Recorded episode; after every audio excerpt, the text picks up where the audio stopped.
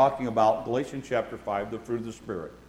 And we've dealt with this idea that when you and I are born, we're born sinners, so we have that root stock, we have that nature, that uh, natural nature to all of a sudden want to live for ourselves. And there's the work of the flesh that continually working itself up from that root stock.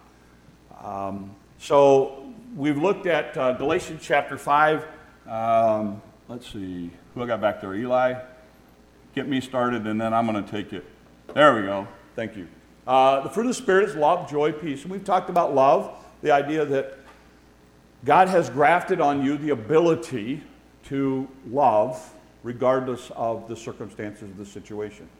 We've talked about the idea that the work of the flesh that continually wants to come up is fear. You're afraid of what people are going to think. You're afraid of, of how people are going to respond. You're afraid of that circumstance, of that situation. But when we look at it through the eyes of serving other people, love conquers that fear. We talked last week about the idea of joy. Joy is not dependent on your circumstances. It's easy sometimes to think that happiness is, happiness depends on happenings. Joy is something, is that's an inner thing that it's going to be okay. And it's very, very closely linked with the idea that we're going to look at this morning, which is the idea of peace. So, as we talk about this idea, the fruit of the Spirit being peace, let's understand that that is something, as a culture, I think we are wanting more and more and more. Uh, we spend a lot of money pursuing peace. Uh, we spend a lot of money on um, vacations and time away, and, and I don't have any problem with that. Um, I think every once in a while you need to just get away from your routine and break the routine and and, and have kind of a fresh outlook on that. Uh, I don't have a problem with it all, but if you're not careful, what happens is you're always living for that next trip or that next thing. And uh, that's not the kind of peace we're talking about. We're talking about, because in our culture, what we think peace is, is absence of conflict. And the, and the reality of it is, what you're going to find out this morning is peace is actually possible in the middle of conflict and difficulty and hardship, just like joy. And so that's kind of what we want to wrestle with a little bit this morning is, is this idea of when the Bible talks about peace and when God talks about peace, what is it that we're, we're really pursuing? So, uh, with that in, in, mind, let's go to the, the, the Old Testament first. In the Old Testament, the word is shalom. Okay? Uh, it's used 337 times uh, in the Old Testament. What's interesting is the first instance of the word peace in the Bible is the story of Gideon. And Gideon is at the threshing floor. And what happened is there was a battle, there was a war, the enemies were trying to kill the, the Jewish people. And so Gideon is hiding from the enemy, threshing, uh, which, you know, making bread, basically, because I mean, everything was so uh, consumed by the enemies that it's like, okay, you know what? If I, if I make bread here quietly in this little corner, maybe they won't see it and take it. And it is in that situation that an angel comes to him, and, and he's kind of scared a little bit. And one of the questions that Gideon asked the angel, which was really Christ or God, is, Who are you? When I, when I go back to my friends and tell them the story, they're going to want to know who came to me? Who do I tell? What, what name do I use? And the angel says, this is the reason we know it's God, is he says, My name is Jehovah Shalom. I am the God of peace. Now, wait a minute. This, the, the whole context of this is in the middle of an enemy trying to take your life and making life hard for you. And God comes and says, You need to understand, I'm a God of peace. In the midst of all of the stuff you're going through, Gideon, you can still have peace. And I'm here to help you with that. Um, the Old Testament word is incredibly rich in meaning. It has the idea of whole, finished, full, harmony. It was a common form of greeting. Uh, shalom, even to this day with Jewish people, is a big deal. Uh, the, um, it was a peace offering. There was actually a peace offering. It was a sacrificial blood offering that, you, that the Jews would do. Um, in the Jewish world, I didn't understand this until I got the opportunity to go to Israel And, and the guy that um, I, I, was with, uh, my, I was with my parents, but uh, I roomed with another guy who was by himself. And so uh, one night we decided to jump in a cab and go downtown Israel. And we went downtown Israel because he, he had a Jewish friend that wanted a menorah from Israel. And he didn't want the cheap trinket things, he wanted an actual antique thing. So we hit the antique shops in Old Jerusalem where most of the people spoke Hebrew, not English. So we're, we're in there and we negotiated with it and we went, went, went shopping a couple other places, came back and negotiated with this guy. And at the end, we got all done. He grabbed a hold of our hands and he went, Shalom, Shalom. And we were like, okay, Shalom, Shalom. And we got back on the bus and got back to the motel, got on the bus the next day, and we were telling our guide about it. And our guide said, He did what? And we said, Well, at the end, he shook our hand and he just kept saying, Shalom, Shalom, Shalom. We didn't get it. And he said, well, you need to understand, he said, first of all, he said, you were in a part of town that's, that's like Jewish, Jewish. It's not like tourism Jerusalem. This is like Jewish Jerusalem, okay? And he said, and they don't deal a lot with foreigners.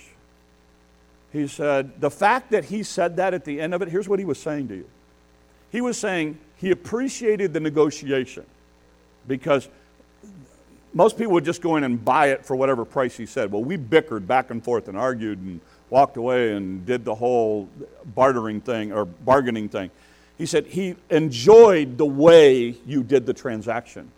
And he felt like it was a good, fair transaction to you and to him.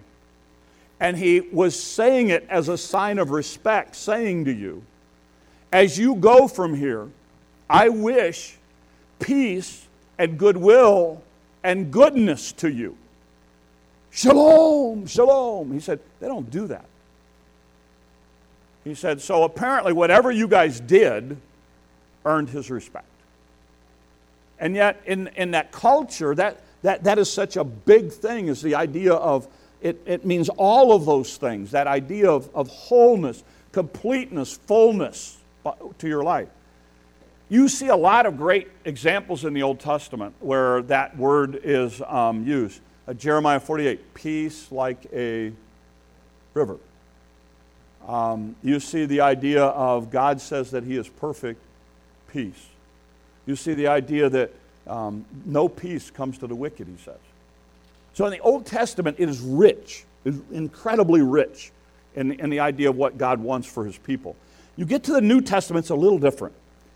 By the time we get to the New Testament, it, it, in the Greek language, it kind of expands itself. And there's basically three types of peace that are mentioned in the New Testament. So, real quick review here they are. The first one is peace with God. this is in your relationship God. We would call this salvation. We would call this new birth. We would call this becoming a Christian. And here's what he says Therefore, since we've been justified through faith, we have peace with God through our Lord Jesus Christ. In other words, what he's saying is when you were, before you put, put your faith and trust in Christ, you were the enemy of God. You were at odds. But when you put your faith and trust in Christ, you are no longer his enemy. You now have peace with him. So, this is a one time thing that occurs when you and I put our faith and trust in Jesus Christ, that we are now no longer an enemy of God. We now have peace with God. We are his children. The second type of peace that's talked about is fellowship. That's different. That's kind of a daily thing. And here's what he says Philippians chapter 4, verse 7 and the peace of God, different idea now, which transcends all understanding, will guard your hearts and minds in Christ Jesus. He says, You need to understand, because you have peace with God, you can now have peace of God. You can have a peace that comes with the idea that, you know what? It is, it is going to be okay. Um, I like what one of the old writers, uh, uh, um, Augustine of Hippo, here's what he said. He said it is, um, it is a uh, order of tranquility, which I think is a phenomenal concept. Here's the idea that there's an orderliness that comes when you have peace. The opposite of chaos. But when, and that's what Satan will try to do in your life. Satan will try to create chaos in your life steal, kill, destroy. That's what he's trying to try to do. God, on the other hand, says, no, no. I, I have grafted onto your life the ability to have peace, the ability to have tranquility of order where you don't have to be anxious. You don't have to worry about it. You don't have to get all bent out of shape about it. It will be okay. No matter how crazy it is, it will be okay. And he said, That's what I want for you. I don't want it just like joy. I don't want it dependent on circumstances or people or things or worry. I want it to be dependent upon me. And he says, You can have the peace of God which transcends all understanding. You can actually be going through a difficult time, and people will actually step back and go, I don't know how you do it. You know how I do it? It's God doing it through me. It's not me, it's God. That's the peace of God. And, and, and some of you have been in situations where you know, as bad as that situation was, there was something inside that clicked, and you knew it was going to be okay. That doesn't mean it wasn't hard or difficult or all kinds of things, but you just knew it would be okay. That's the peace of God that we're talking about. And Paul here, when he talks about this idea, says, look, you need to understand, you have the ability, you and I have the ability to have the peace of God regardless of what's going on in your life. Um, the last idea in the New Testament is this idea peace on earth, relationship to people. It's in Romans chapter 12, and again, Romans chapter 12 is a summary of, is a practical application of first uh, nine chapters, first eight chapters are doctrinal in Romans. Next three are historical. He gets to chapter 12, and the rest, 12 to 16, is all application. And when he talks about it, here's one, one of the things that he says. And again, he's writing this to people at Rome. Peace was a big Roman concept. They were trying to bring peace to the world. And here's what he says Don't let anyone repay evil for evil. Be careful. Do that which is right in the eyes of everyone. If it is possible, as far as depends on you, live at peace with everyone. He says, You want a great principle in life? He said, Stop fighting. See, look, it takes two to fight. So, what happened? My, my wife was a master at this. She figured this out early in her marriage. You know, and I'm not saying you go down her road, but I'm saying this road worked, okay, with me, all right? Because we get into these heated discussions and and we would get in, and, and, my wife, and I don't want to, again, I'm, I, don't, I, don't, I, don't want, I don't want her to sound bad here, but one of the, she, here, here's the kind of way she'd do it. Okay, at some point she'd look at me and she'd go, okay, honey, you're right. Now, that just pushed me farther over the edge. It's like, no, no, no, no, you're just saying that so that I'll stop fighting because my wife realized it takes two people to fight. And if she stops fighting, it's not any fun anymore for me. And it was one of those things where she just learned this idea of, you know what? I'm going to be the peacemaker here, and I'm going to step up the plate, and I'm not going to make this a fight. So you got to fight with yourself, and then it's no fun. And she became really, really good at this about just going, it's interesting because I don't know. It's, it's, it's like, and she's starting to rub off on my daughter in laws, and they're starting to do it. And I'm sitting back going, oh, she is so good um, at this, you know, and she's like, you know, they're Thomas men. This is how you have to handle them. Uh, but I mean, that's the idea. The idea is, look, it takes two, and when and, and, and when one backs off, that's what he's saying here. He's saying, look, all you've got to do is live at peace with her, as much as it lies within you. You want to fight me? You want to be against me? You want to be the enemy? Okay, but I'm not going to fight back. I'm not going to fight back. I'm going to be at peace with you. And if you have a problem, then it's your problem. I'm not going to make it my problem. And this becomes so, so good for us relationally. And this is what gets a lot of us in trouble, is it not? We fight. And we try to be on top. We talked about this in Sunday school. It's the idea of mutual submission. I'm going to try to make your day better. I'm going to say, What can I do to help you today? I'm going to try to serve you today and you get people in a family or in a marriage trying to outserve each other all day long, you have a great marriage. And you have a great family. Because you're putting the needs of that other person first. So, those are the three types of peace that are talked about in the New Testament. And the same thing that we talked about last week. Satan will try to rob you of peace. He will use people to get under your skin, he will use things, he will use circumstances, he will use, he will use worry and before you know it, you have you, you are, your world is, is in chaos and you can find no calm, you can find no assurance that it's going to be okay. So, let's get to really practical stuff today on how do we go and develop this idea of peace in our life, even in the midst of chaos. Okay? So, first thing, here you go. Number one, uh, as we go through it. Uh, let's see. There we go. Regarding this situation, you have to realize there are some things that you just can't change. We spend a lot of time and energy trying to change stuff we can't change. We worry about a lot of stuff that are out of our control. And before you know it, what happens is we are spinning our wheels and using all our time, energy, and resources trying to fix things that can't be fixed.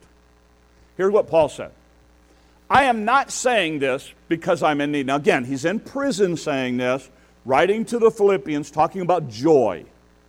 And he says, For I have learned to be content, whatever the circumstances. I know how to be in need, and I know how to have, I know what it is to have plenty. I've learned the secret of being content in any and every situation, whether well fed or hungry, whether living in plenty or in want. And this is the verse that we misconstrue all the time. I can do all this through him who gives me strength. I can do all things through Christ which strengthens me. It's how many of you have memorized it. You understand what he's saying? You know what I can do? That no matter what situation I'm in, through Christ, I can have the strength. Whether I got plenty or little, whether I'm hungry, whether I'm well fed, it doesn't matter to me. He said, I've learned that there are some situations and circumstances I can't change, so I have learned that whatever situation I find myself in, I need to focus on being content. Now, listen, this is so anti American because we are a culture of more. More of this, more of that, more of that. We, we're just driven that way within our thing. And what happens is, you know as well as I do, more, more doesn't bring peace. You know, stuff doesn't satisfy. And, and Paul here writes this. He says, Look, what you have to understand is there are some things you can't change. This is, this is probably one of the hardest examples of the Bible to refer to, but yet I think it is one of the greatest lessons of this passage.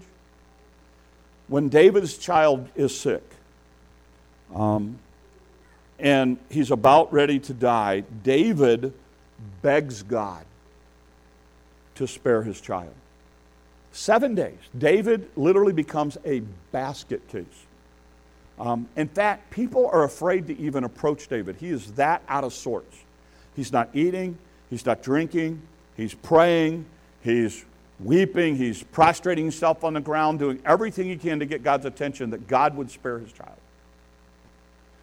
The child dies. And they're afraid to tell David because they say, you know what, if we tell David, he's going to go over, he's, he's going to go, he's going to go off the deep end. I mean, this is what he's doing when the kid's still alive. What do you think is going to happen when he finds out the child's gone?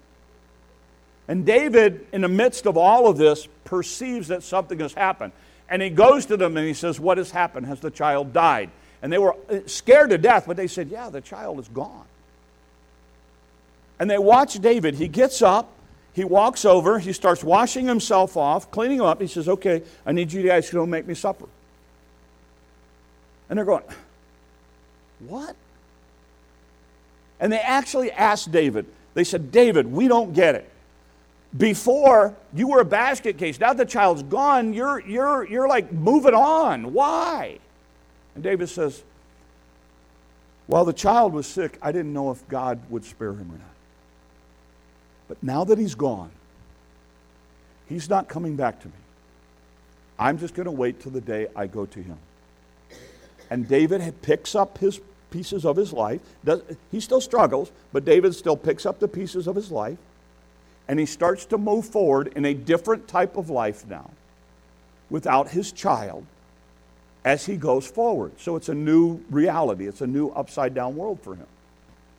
But it's the idea of David came to a point where he goes, Look, I wanted this. This didn't happen. I can't change it now. So now I have to realize that I can't undo it. Part of peace is this concept of realizing what you can and can't change. But what happens for so many of us, we get ourselves in situations and we just hammer away at God, wanting answers after answer after answer after answer. For you, a great book is the book of Job. In 48 hours, Job loses everything. For 37 chapters, God's quiet. And it's like, God, I, you know, everybody's asking, God, why? God, and, and for 37 chapters, God, here's why. God was testing and growing and maturing Job. And when God does that, during testing, God is silent. Um, some of you, it's going to be a ways back. For some of you, it's going to be too soon. But remember when you were in school and had to take a test? What did the teacher do? The teacher was quiet, right? In fact, if you had a question about the test, um, you know what? On question number 12, um, it could be like this way or this way. How did you mean this? And the teacher goes, do the best you can. Why? It was a test. After the test, you kind of reviewed your answers and figured out what to learn from it, what not to learn from it, and what the teacher was thinking and why the teacher was wrong and you were right. But I mean, you know, you, you go through all of that process. You go through that whole process. Why? Because, and sometimes that's what happens. Things come into our life and God's testing us and maturing us and growing us. And God's quiet and you're like, well, God doesn't care. No, God does, does care. It's just, it's a test. And you need to figure some things out. And you need to, part of what you need to figure out is what you can change and what you can't change. And that's what he's saying here. This is a big part of peace in our life. Is stepping back and going, okay, you know what, God? I want this changed. But it's not going to change right now, or I'm going to pray for change, but Lord, I'm also going to be content with the situation as it is right now. Not what I want, but I'll be okay with it because you're in charge. Which brings us to our next idea. Here's the second thing God's still on throne. God is God, you're not. I, gonna, this is going to sound cold and hard and harsh, but it's the reality. God doesn't owe you an explanation. He's God. And this, the, the writer here says, Trust in the Lord with all your heart. Don't lean in your own understanding. Don't spend all your time trying to figure it out. In all your ways, submit to Him. He'll make your path straight. In other words, it's this idea of stepping back and saying, Okay, God, you are God. I am not. So, Lord, help me as I go forward to trust you and not want it the way I want it.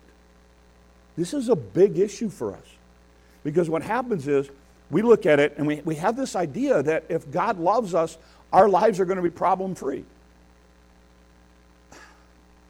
We're, we're living in a sin cursed world. What do you think is going to happen here? We live in a world where Satan is alive and well.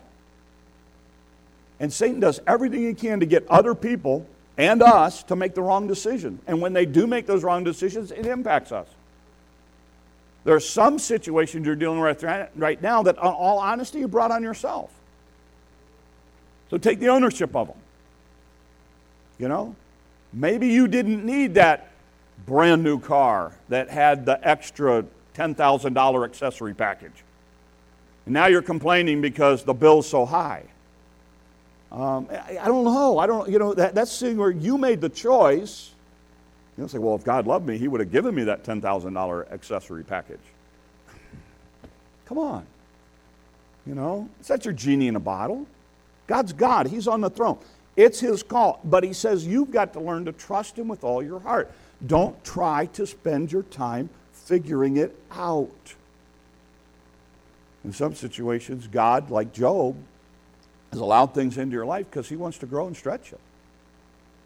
And you're like, well, I don't want to be grown and stretched. Well, you're His child. He has that opportunity and that privilege to do that.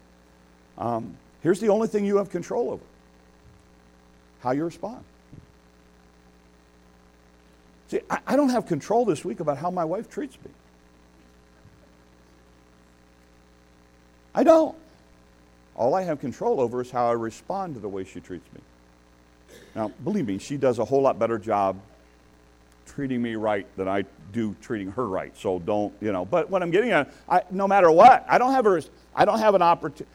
You can't control your boss at work this week, or your coworkers, or that, or that situation that comes up this week. All you can control is how you respond. You can't control that parts guy who's got it wrong for the sixth time and ordered you the wrong part.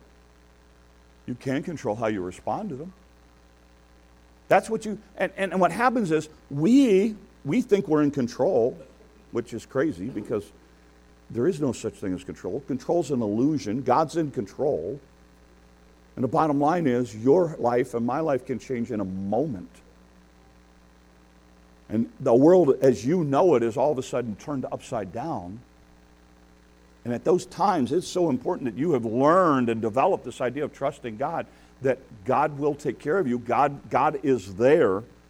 Um, often, what do we start doing? Something happens and it doesn't go the way we want. We say, Where's God? Where's God? Why, did, why is God doing this? Why is God? Here's a better question God, how can I use this to glorify you? When Paul finds himself in prison, he looks at it as an opportunity. Uh, uh, you just need to think about this for a minute. When you look at the Apostle Paul, and when you look at a majority of the New Testament letters that we have from Paul, you know where most of them are written from? Prison. Have you ever thought about why? Because, see, Paul was one of these guys that was a type A personality that had 50 irons in the fire and was running 20 different ways. And if God allowed Paul to be Paul, you think that kind of guy would have taken time to write letters? Not on your life. So, in order for you and I to enjoy and appreciate and learn and grow, this guy had to be in prison where he could not go any further than the house with nothing else to do but write.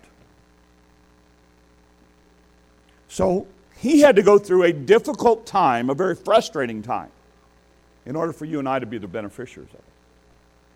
Why? Because God's on the throne. God knows what he was doing. He knew that if Paul and all that he was teaching was ever going to be preserved, that guy's going to have to go to prison where he can do nothing but right. And you and I get to benefit from that today. If you are Paul, can you imagine how hard that would have been?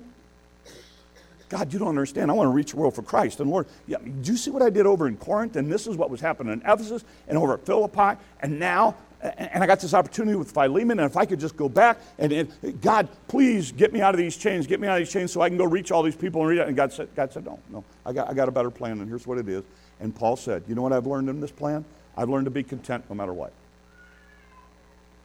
And you and I get a benefit from that. I don't know what God's doing in your life to benefit people far down the road. You don't either. But He's the one that's on the throne. And the bottom line is, God doesn't owe us an explanation. He doesn't think like we think. We don't think like He thinks. He's in charge. The last idea is this, and this is a hard thing for all of us it's this idea of surrender. The mind governed by the flesh is death, but the mind governed by the spirit is life, and here's our word peace. So you have to decide whether life is going to be lived today for you or for God. Whether you're going to get up today and you're going to make it all about you, or you're going to make it about what God wants to do in and through you today. That's the choice that each one of us makes. And honestly, your real battle is with God. It really, really is. Some of you, when difficulty comes, um, you're fighters. And, and, and you fight God on what's going on. Contentment? No way. God, you need to change this, and you need to change this now. Um, some of you, you're runners. This is the thing that this is the thing that I think is crazy. When difficulty comes into your life, you get mad at God. The one, the one source that you have to help you, you turn against. That, that, that doesn't make any sense, does it? But I have watched people as they've gone through difficult times get mad and angry at God. And here's what's crazy in my world here's what I see. I watch people who have nothing to do with God. They don't want church, they don't want Bible, they don't want Christianity, they don't want any of that. And they go through a difficult time, and tragedy comes into their life. And then they get mad at the, at the whole thing that they've had nothing to do with in the first place. Uh, you want to get mad at somebody, get mad at Satan, who's really the source of all this stuff anyway. We deal with death today because of Satan, because of sin, not because of God. And yet, the one person, the one source that you have that can bring peace and comfort, and encouragement, and help and guidance is the one person that you turn bitter against. And by the way, that should give you a, a clue when you're going through a hard time and there's difficulty and struggle and, and, and you're trying to find peace in the midst of all the chaos, if your tendency is to turn against God, that's from Satan. God wants you to turn to Him. So the tendency to fight Him is really not from God, it's from Satan. And the whole purpose of difficulty and struggle and things like that, just like in the life of Job, was to bring us closer to God, help us to understand more about ourselves. And so Paul here when he writes or Paul here when he writes to the Romans, he says, look, be careful about letting your mind be governed by the flesh. He said, that's death, that's separation, that's ending, that, that destroys stuff. And he said, basically, turn your mind over, your spirit, to life and peace. So, two things and then we're done. First of all, there are people here who are not believers, okay? So let me talk to you first. You cannot have the peace of God until you have peace with God. Until you come to a point where you put your faith and trust in Jesus Christ, you are an enemy of God. The Bible's really clear about that. And when you pass away, when you leave this world, when you take your last breath, your heart beats for the last time, you will forever be the enemy of God. And you will not be with him. The Bible is explicitly clear about that. Jesus Christ said, I am the way, the truth, and the life. No one gets to the Father but by me. So if you reject that, you reject your only hope. Right? So I, I challenge you to really talk to somebody about this, read your Bible, grab a track, pursue this idea of what does the Bible say about me and having peace with God. If you have put your faith and trust in Jesus Christ, you are in a different category now. You are now over here with God. We would call this a Christian, which the source of this means my life is centered around Christ. I want to please Christ with my life. I want to try to please God with my life. I want to do the best I can to honor God. Um, you're a Christian. Not because you're doing things, but because of what you've done in putting your faith and trust in Christ you now have the peace. You have peace with God. That's a one time thing. The peace of God's going to be a daily battle. Okay? That's going to be a daily thing. Because Satan, every day, is going to try to steal things in your life, to try to rob you of joy, try to rob you of peace, try to rob you of, of, of encouragement. Kill, he's going to try to destroy any of those things that do come up in your life um, and destroy. He's just going to try to undermine the whole thing. So every day, this idea of surrendering to God, trusting God, understanding there's circumstances that are out of my control is so important um, for us to understand that this is the way we need to live our lives is this idea of having peace even though everything around me may be falling apart even though everything may be crumbling around me it's that idea so for us, one of the things that, that we have to do is we have to come to understand this is what we need to do. Here's a couple of things to remind you. Okay? So I'm gonna, I, I got a list here of things. Okay? Um, and, and I'm going to go fast. You can listen online or I found out we're on like all kinds of podcasts I didn't know about. So Spotify, iHeartRadio, Apple, Google, you can even get Alexa to play these messages for you, which it's a goofy thing to do. But anyway, so here, here we go. That, that's just scary to me. But here we go.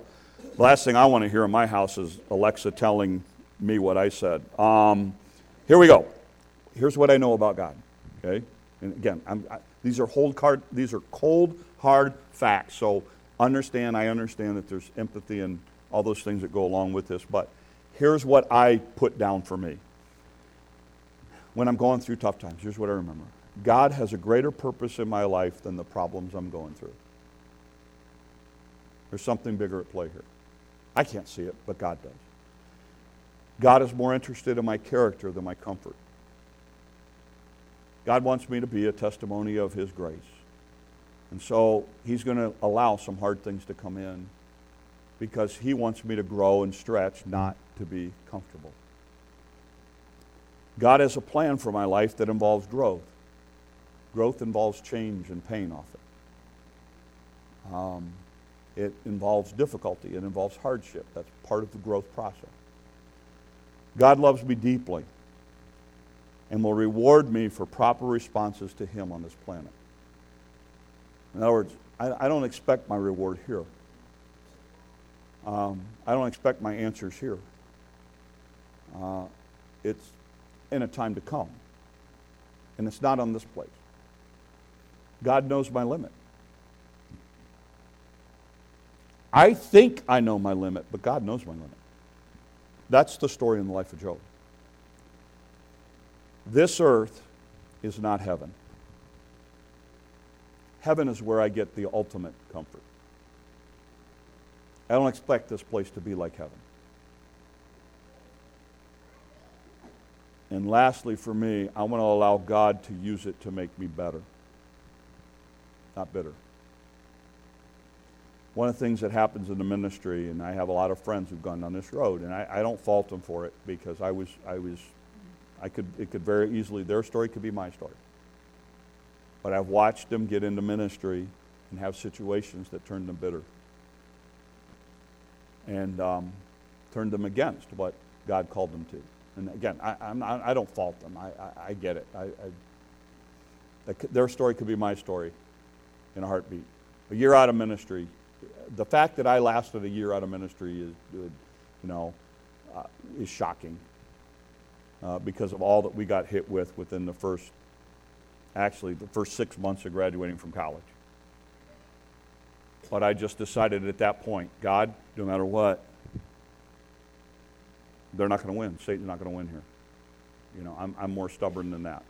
So, um, by the grace of God, I'm here today because the circumstances that we have come up against in ministry over the years, which had the opportunity to turn me better really quick, God in His grace used it, and I made choices to go a different route.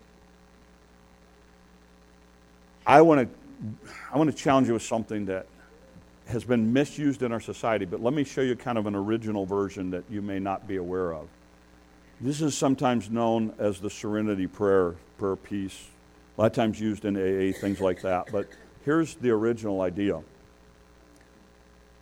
God, grant me the serenity to accept things I cannot change. We've talked about that.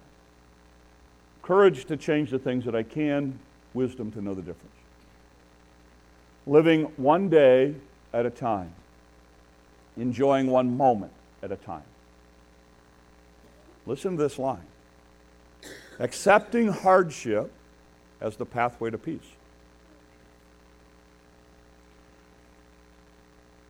Taking, as Jesus did, this sinful world as it is, not as I would have it.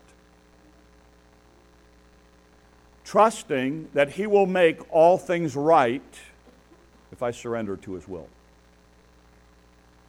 that I may be reasonably happy in this life and supremely happy with Him forever in the next. This is what we're talking about. Pray for things that you want changed. You have the opportunity to change them, take the courage to do it. But accept things that aren't going to change. Take the day that you have in front of you and use it. Learn this idea of this is a sinful world. This is not heaven. It's not what you want it to be. There'll coming a day that all the stuff is, all, all the bad stuff is gone. But that's not now. trusting God's going to do, God, God is on the throne and He's going to make things right ultimately. God's goal is for you and I to have character. And we will experience love, joy, and peace at a level that we have never even comprehended in eternity. Until we do, we have the opportunity here to show the world a glimpse of what that's like in the way we live our lives. So when your world gets chaotic this week, and everything starts, the peace of God, which passes all understanding, can keep your heart and your minds through Christ. I end with this a life of peace is not a life without difficulty and hardship. A life of peace is focused on a life of surrender and contentment with God. Is a life that realizes God is on the throne and at work in my life. While it may not be the life I planned, it is the life that can show the glory of God to a lost world.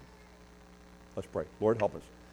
God, it's so easy sometimes to get focused on uh, us being comfortable and wanting life the way we want it.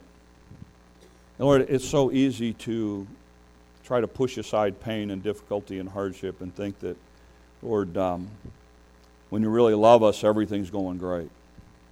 Lord, we want to be used. Thank you for loving us. Help us to trust. Help us to surrender. Help us to accept things we can't change. To recognize, Lord, that you're on the throne and our lives are simply a tool for you to use for your glory.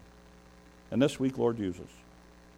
May people be able to see peace in our lives that we could ultimately share with them that they may know not just peace with God, but the peace of God. These things we ask in your name. Amen. Let's stand together and we're going to sing, It Is Well With My Soul.